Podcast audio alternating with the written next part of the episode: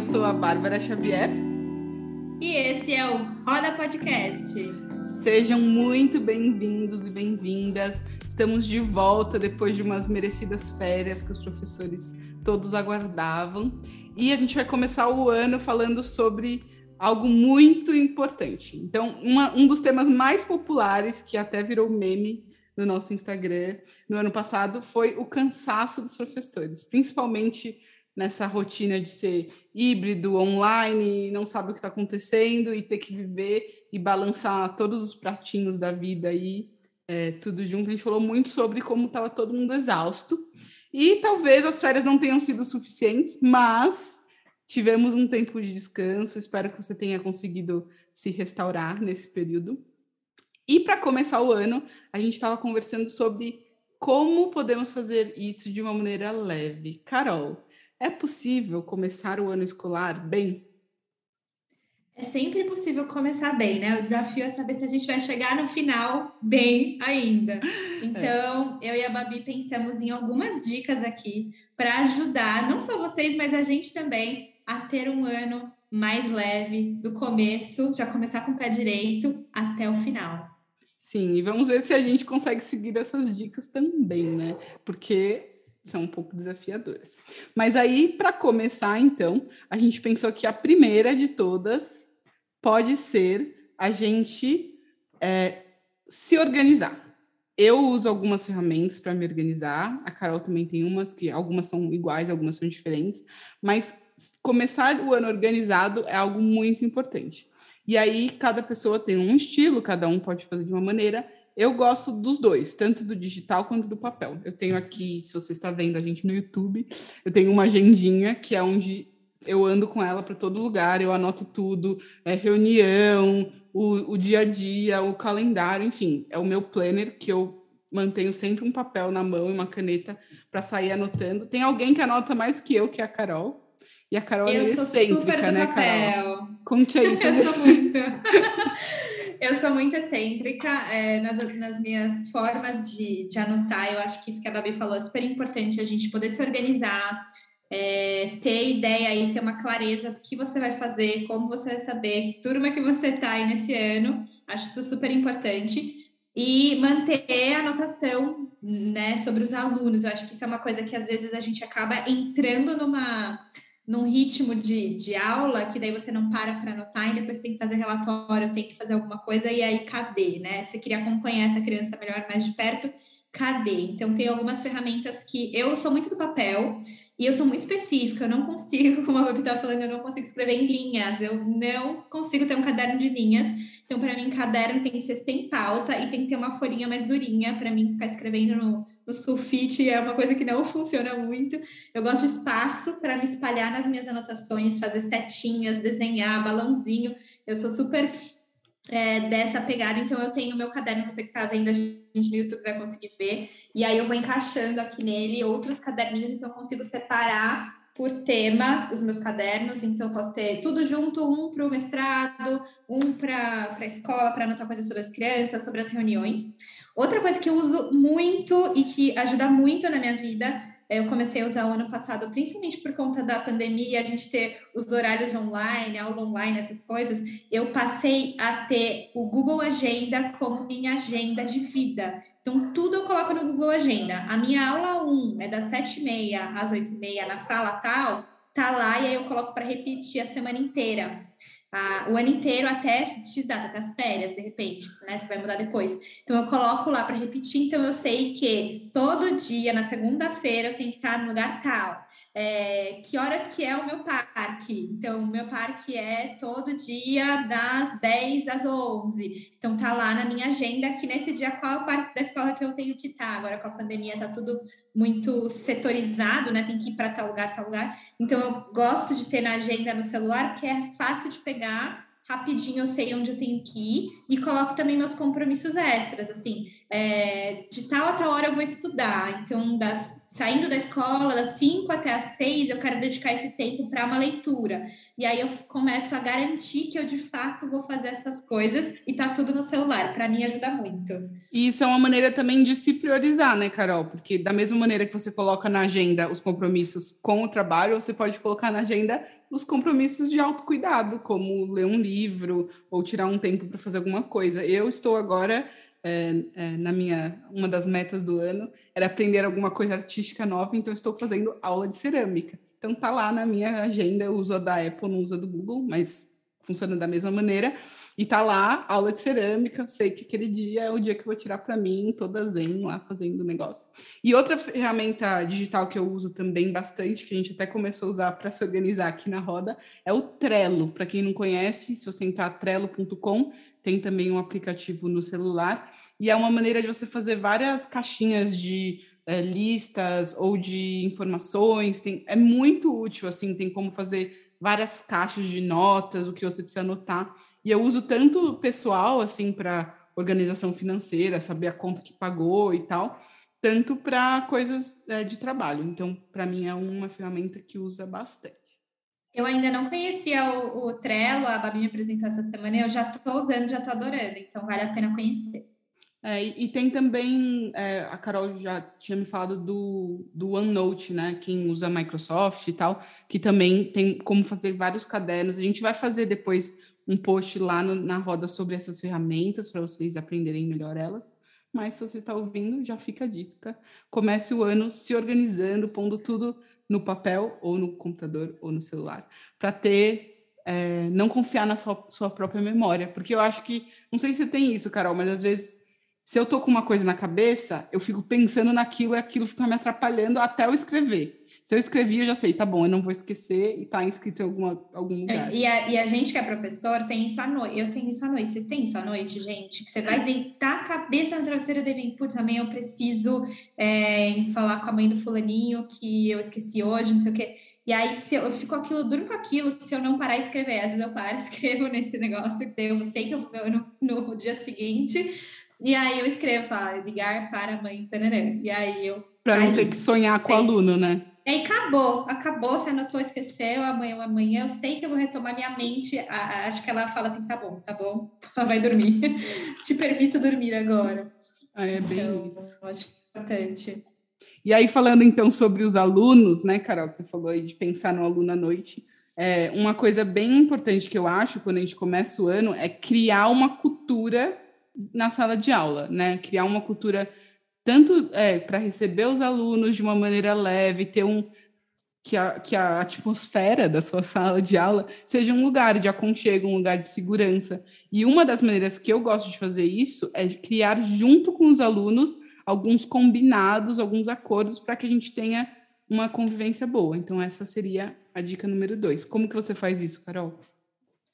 Eu acho super importante. Eu trabalho com crianças pequenas, né, há dois, três anos, e eu acho que é importante que, mesmo com essa idade, a gente consiga fazer combinados com as crianças e que elas consigam perceber que aquele combinado faz sentido. Por que, que a gente está combinando isso? Porque muitas vezes a gente faz combinados porque a gente acha é, são, não são combinados verdadeiros, né? São combinados da gente com a gente mesmo, e a gente acredita que as crianças vão entender e isso vai fazer sentido para elas, e muitas vezes não vai, porque são é, regras arbitrárias que a gente coloca. Então, se a gente faz uma. Pessoal, vamos combinar que a gente não vai correr? Vamos combinar que a gente não vai falar alto na sala? Isso faz sentido para a gente, como professor.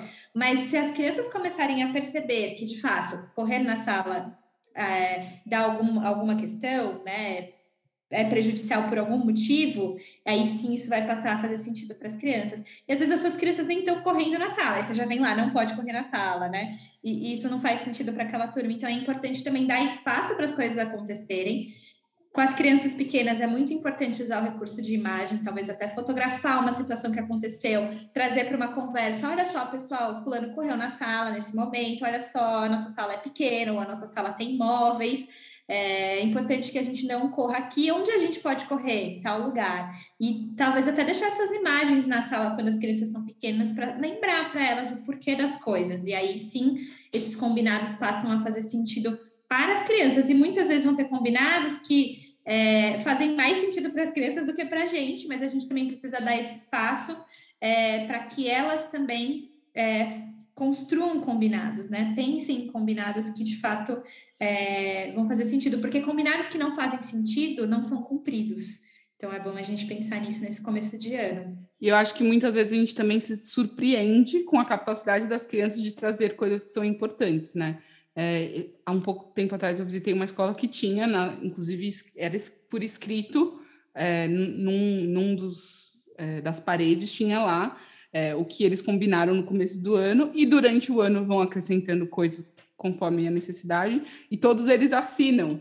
Né? Eu achei isso bem legal, porque é meio que assim, o contrato de convivência, assim, do que a gente vai fazer. Então, todos eles escrevem o nome, porque eles falam, né? Acho que a professora deve ter ensinado. Quando a gente assina é porque é algo importante que a gente está colocando ali a nossa palavra. Então, aí eles colocavam o nome deles no final e, e aí é isso, eu acho que assim, faz muito mais sentido para a criança quando ela tem é, a propriedade daquilo, né? quando ela entende aquilo e aquilo faz sentido, a chance de ser cumprida é muito maior.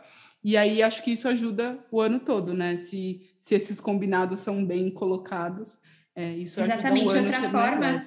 É, outra forma também que eu sempre é, uso é usar quando vai escrever palavras mais positivas. Então, ao invés de escrever não corra, na sala nós caminhamos, ou enfim. E também talvez até trazer a palavra da criança para esse, esse texto, né? Às vezes a palavra da criança não vai ser aqui nós respeitamos os nossos amigos, pode ser que seja é, a gente ajuda. Da, a gente se ajuda, a gente é, eu ajudo meu amigo a tomar um lanche, enfim, não sei, mas assim, tentar trazer uma positividade para esses combinados e não ser só proibições de não pode isso, não pode aquilo. Acho que isso é também uma forma positiva. Outra coisa que eu gosto muito de fazer na minha sala, que eu acho que é isso que a Babi estava falando, né? Criar esse clima acolhedor na sala, não tem tanta relação com essa com essas regras, mas eu acho que tem relação com criar um clima afetivo para a sala. Eu gosto de ter um cheirinho da minha sala.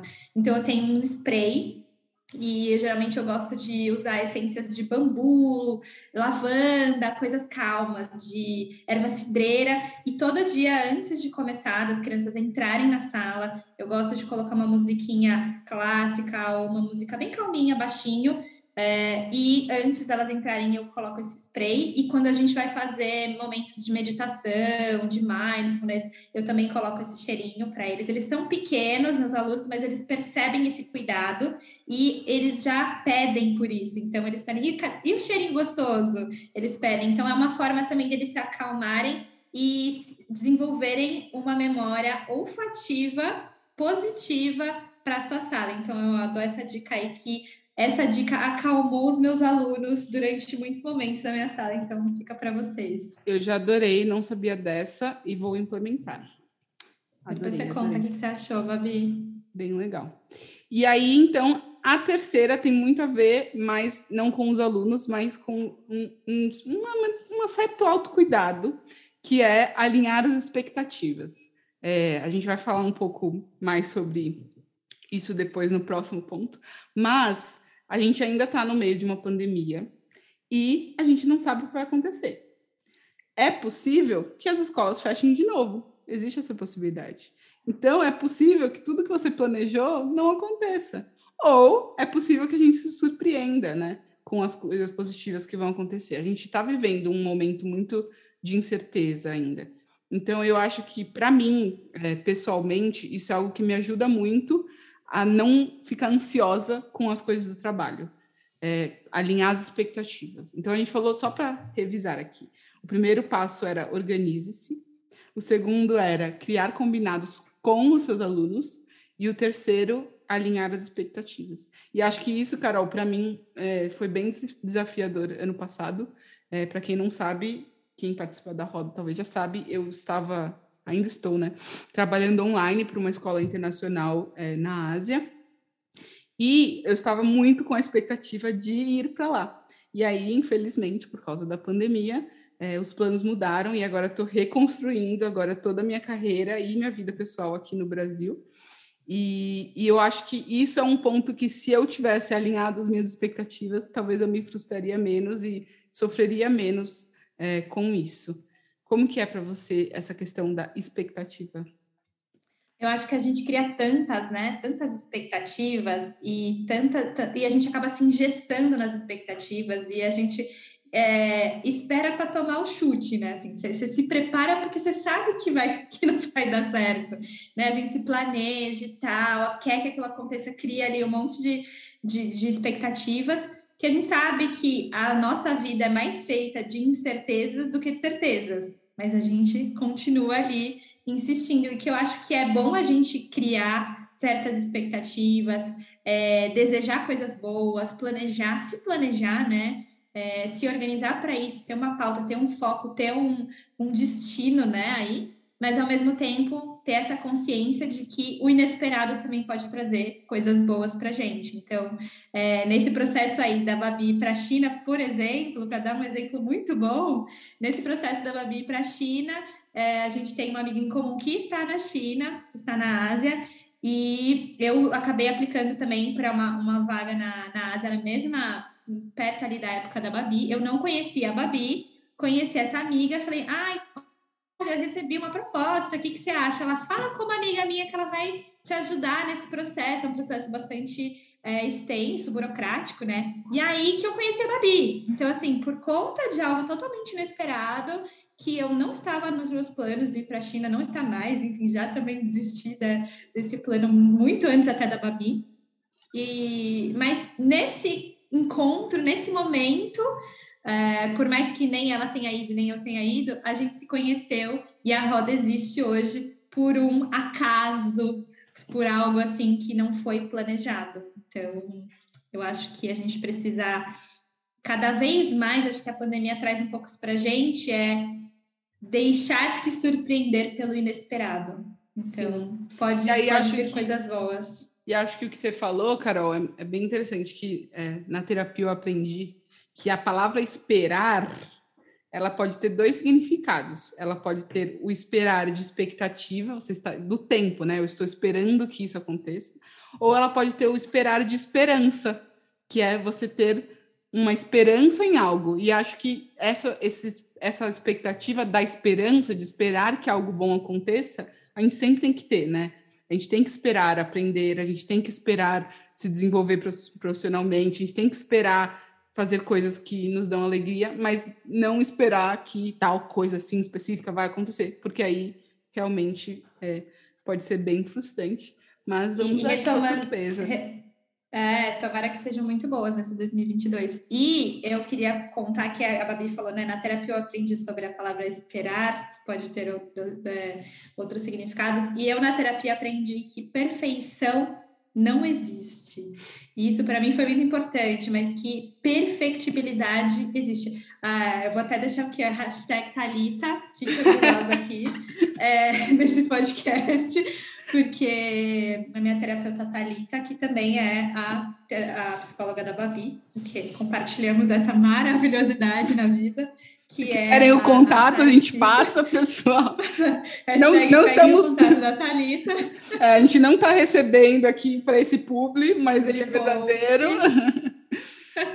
ele é verdadeiro. E a Thalita me ensinou muito isso, que é essa questão da, da perfeição. Às vezes a gente espera, põe expectativas muito altas é, e espera uma perfeição, espera que a gente vai, é, vai chegar numa perfeição, só que ela não existe, porque o que é perfeito para mim não é para você, e o que é para o outro não é para mim. E a gente fica criando é, esperanças de ser perfeito, de que algo dê perfeito, né? Saia perfeito. Mas o que existe, na verdade, é a perfectibilidade, é fazer da melhor forma que eu posso aquilo que eu tenho que fazer. Isso não significa que aquilo vai estar perfeito, mas significa que vai estar bem feito, vai estar o melhor que eu, que eu dou conta com o que eu tenho hoje, com as ferramentas que eu tenho hoje de entregar. Então, acho que isso é importante. Muito bom. Muito bom, muito bom, hein? E tem tudo a ver isso que a gente está falando com a nossa dica número 4, que é cuide de você. É, a gente teve, inclusive, acho que um dos primeiras rodas que a gente teve foi sobre inteligência emocional, e a gente trouxe vários dados, isso tem, a gente tem é, no nosso Instagram, acho, ou se você quiser, a gente pode passar, tem uma pesquisa que foi feita no Brasil com professores que fala os sentimentos que os professores tiveram na pandemia. E é tipo assim, ansiedade, tristeza, desespero, medo, é isso. E eu tenho certeza que talvez você tenha passado por isso também. E muitas das coisas que a gente sofreu nesse, nesse período poderiam ser minimizadas se a gente tivesse mais uma rotina melhor de autocuidado. E aí é tanto você fazer exercício, você comer bem, você fazer algo que te dê prazer, seja uma aula de dança, uma aula de yoga, a minha aula de cerâmica, sei lá, cantar, né? E fazer terapia. Pessoal, faça terapia. Te ajuda, ajude, ajude o seu próprio erro. faça terapia, que isso tem sido um processo muito especial para mim. Eu sei que, infelizmente, no Brasil, é, é, cuidado mental, cuidar da saúde mental ainda é um luxo, né? Não são todas as pessoas que têm esse acesso e essa oportunidade. Mas hoje em dia existem tantas possibilidades, inclusive financeiramente, se você que está ouvindo a gente precisa de algum cuidado terapêutico assim, é, manda para gente um e-mail. Nosso contato está aqui na roda. A gente tem dicas que pode te enviar de tanto é, terapeutas que podem te atender é, em alguma crise de maneira pontual, tanto é, locais como hospitais, escolas e clínicas que têm preços populares é, cuide de você. Isso é uma coisa que a gente tem batido muito nessa tecla desde que a gente começou a roda sobre a importância desse cuidado com a nossa saúde mental. E além disso, tem, né, eu sei que tem algumas professoras e professores aqui que acompanham a gente que muitas vezes têm plano de saúde pela empresa ou pagam por, por si mesmo. E que muitas vezes as pessoas não sabem é que muitos desses planos reembolsam as consultas de, de terapia é, de, psicó de psicólogos, porque se você tiver um, um pedido médico e, e, ter, e tiver essa, enfim, eles reembolsam e, e eu, eu faço dessa maneira, funciona para mim. Então, eu não sabia antes de, precisar, de precisar, a gente sempre precisa, mas antes de, de fato ir atrás, eu não sabia que o plano de saúde que eu tenho reembolsa o tanto que ele reembolsa para as minhas é, consultas. Então, acho que é importante você dar uma pesquisada se você tem aí um plano de saúde, se isso é viável para você. Então, às vezes você pode ter a terapia é, de forma até gratuita, de reembolsos, e não está sabendo. Então, fique, fique por dentro disso também. Eu acho muito legal a gente pensar sobre isso, Carol, porque é, não sei quantos de vocês sabem, mas os profissionais da saúde tanto eu, por exemplo, eu sou formada também em musicoterapia e os terapeutas, no geral, eles uma parte da formação é você ser cuidado, né? Todos os psicólogos fazem terapia, porque eles entendem que para você cuidar de alguém, você precisa estar sendo cuidado. E nós somos, de certa maneira, como professores, profissionais do cuidado né? A gente está o tempo todo lidando com, a, com as crianças, com o conflito, com o desenvolvimento emocional e, e mental deles. Então, para a gente estar tá bem, para conseguir entrar numa sala de aula e entregar o, o, nosso melhor, né, Carol? Como a Carol falou, não o perfeito, mas o nosso melhor, a gente precisa se cuidar, né? Não dá para eu dar para o outro sem eu sem eu estar tá com o meu tanque carregado. Exatamente. Então, cuide, cuide de você. E como a gente falou, né? Eu falei da, da, da agenda que eu tenho, que a gente coloca lá, o que, que eu vou fazer hoje, com a minha rotina, coloca lá na sua agenda um horário para você é, fazer algo por você. É, isso, é, isso, é, muito importante. É importante a gente ter em mente, a gente que é professora apaixonada, eu e a Babi somos professoras apaixonadas pelo que a gente faz, tanto que a gente dá aula, tá na escola e tá aqui fazendo a roda também para compartilhar é, nossas experiências e fazer contatos, redes de apoio com vocês. É, mas, ao mesmo tempo, é muito importante que a gente saiba que é, ser professor é a nossa profissão, não é a nossa vida. Então, trabalhe, seja feliz no seu trabalho, se dedique, mas reserve um tempo para algo que te faça feliz, que, que se conecte com você mesmo, assim. Então, que seja isso que a Babi está fazendo, cerâmica, bordado, dança, balé, academia, enfim, caminhada. É muito importante você se conectar com você. E falando de conectar, nossa última dica de hoje é crie conexões.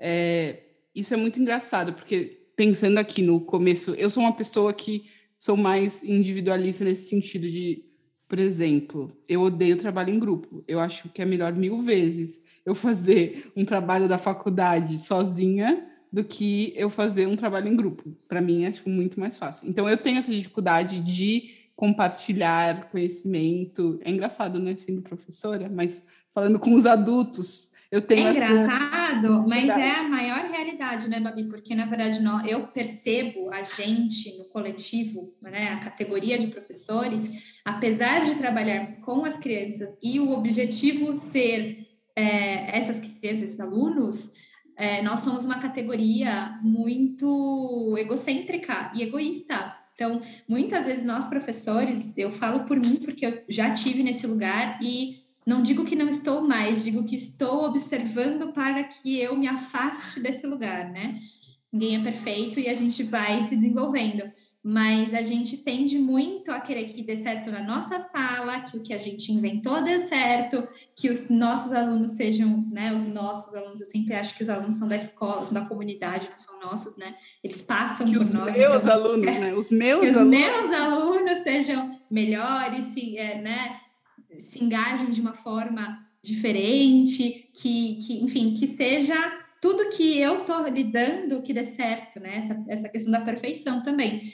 E, e a gente acaba entrando num, num, modo egoísta de ser como professor, sendo que quando você faz cria e né, né dá, dá tudo ali de você para criar, você cria um professor que vai ter, né, de repente, algum tipo de de, de questão aí, de se doar demais para o trabalho, e também de você não ter a oportunidade de conviver e compartilhar com outros professores a sua prática e beber lá também, sabe? E aí crescer junto e compartilhar o que você faz e agregar uma ideia do outro aqui. E eu acho que a gente está na escola como professor para aprender um pouco mais sobre isso, porque a gente não está ainda lá. Eu acho que a gente, como categoria, ainda não chegou ali.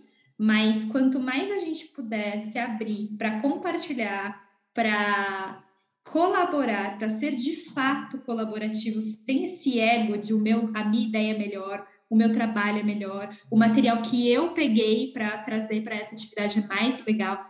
Enquanto a gente não sair desse lugar e se colocar no lugar de aprendiz, de colaborador, a, a gente não vai criar essas relações de afeto com os nossos pares. Então, fica muito. Essa dica ela é a última, mas não é a menos importante. Sim, é e, importante. e, a roda é isso, né, Carol? Tanto é, é, extremamente importante que você crie conexões no seu ambiente de trabalho, na escola onde você trabalha, mas também você pode criar conexões com outros professores. A gente tem aprendido muito dividindo nas rodas nos nossos encontros mensais, assim, de ver pessoas que, tipo, são de outros estados, que são de outros países até, que trazem as experiências dela e, e a, não sei vocês, mas assim, para mim às vezes dá um clique, tipo, meu, era isso que estava faltando é, nessa, nessa atividade que eu propus, ou nossa, era isso que eu precisava para ajudar meu aluno, era isso que eu precisava para arrumar minha sala melhor. Às vezes coisas tão simples que a gente só aprende porque a gente divide. É, uma das coisas que a gente tem discutido muito, e a Carol, é sobre como é, a faculdade né, não, não entrega um ser humano pronto para ser educador.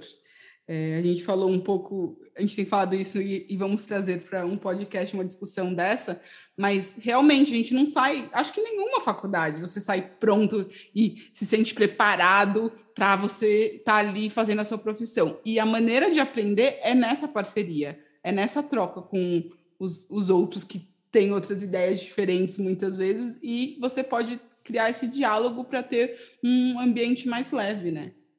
Yeah, e, e sair desse lugar de picuinha também, né, Babi? Eu acho isso muito triste, que a gente trabalha num ambiente muito feminino, a escola é um ambiente ainda muito feminino, né? Especialmente a educação infantil e a educação, o ensino fundamental é, um, né? Que, que é, enfim, essa parte ainda é de muitas mulheres.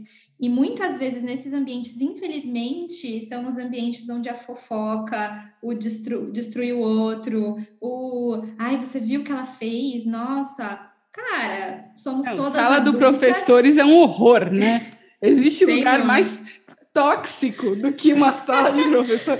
Conta aí pra gente nos comentários.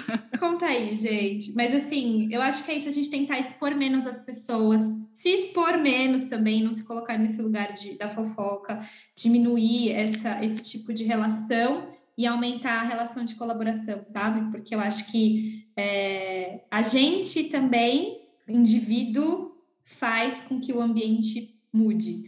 Então, se a gente é a pecinha daquela escola, daquele ambiente que não topa a fofoca, que não topa esse tipo de, de relação, é, isso tende a se diminuir, pelo menos perto de você. Então, assim, se isso diminuir perto de você, já colabora com o seu bem-estar. Com a sua saúde mental. Com a sua saúde mental. Então, eu acho que é uma busca, não é algo que você vai, ai, não quero mais participar disso. Mas, assim, com, aos poucos, você dá menos corda, né, para esse tipo de, de conversa. É, eu acho que cria um clima mais positivo para todo mundo. Então, acho que a gente, como professor, tem que pensar um pouco em coisas que a gente pensa para os nossos alunos, mas não pensa para as nossas relações, sabe? Eu ia falar isso, a gente às vezes é muito hipócrita, né? Porque a gente falou aqui, a, a segunda dica era criar combinados com os alunos. E se uma criança vem e fala, professora, ele falou isso de mim, ou professora, a gente ensina as crianças como ser melhor. Então a gente sabe na, na, nossa consciência e no nosso íntimo, a gente sabe como ser uma pessoa justa, como ser uma pessoa amável, como ser uma pessoa agradável.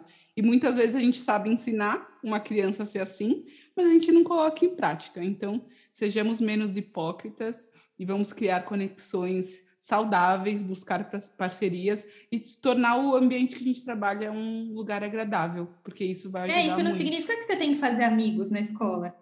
Não, não precisa ser um ambiente que você. Claro, é uma delícia ter amigos no seu ambiente de trabalho, é ótimo, mas não precisa ser, né? Precisa ser um ambiente respeitoso e que a gente possa contribuir para que esse ambiente seja respeitoso, porque não adianta a gente esperar que os outros sejam respeitosos enquanto a gente não está sendo respeitoso.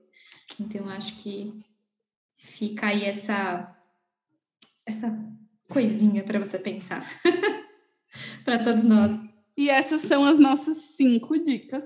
Se você tem mais alguma dica para começar o ano bem, deixa para a gente, por favor, nos comentários. Lá no Instagram tem um post com essas cinco dicas, então você pode deixar lá também qual que é a dica que faltou, que você acha que é essencial para começar o ano bem, ou se você pensou a respeito e quer comentar sobre esse episódio, também deixa lá que a gente vai adorar conversar com você.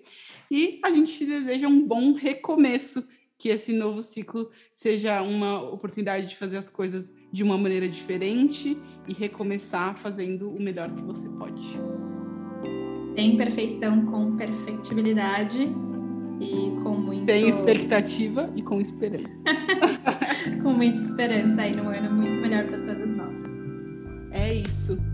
Um abraço para vocês. Se você quiser saber mais, dá uma olhada aqui nos nossos comentários ou entre no arroba Roda de Professores no Instagram. Tchau, tchau. Até mais. Tchau.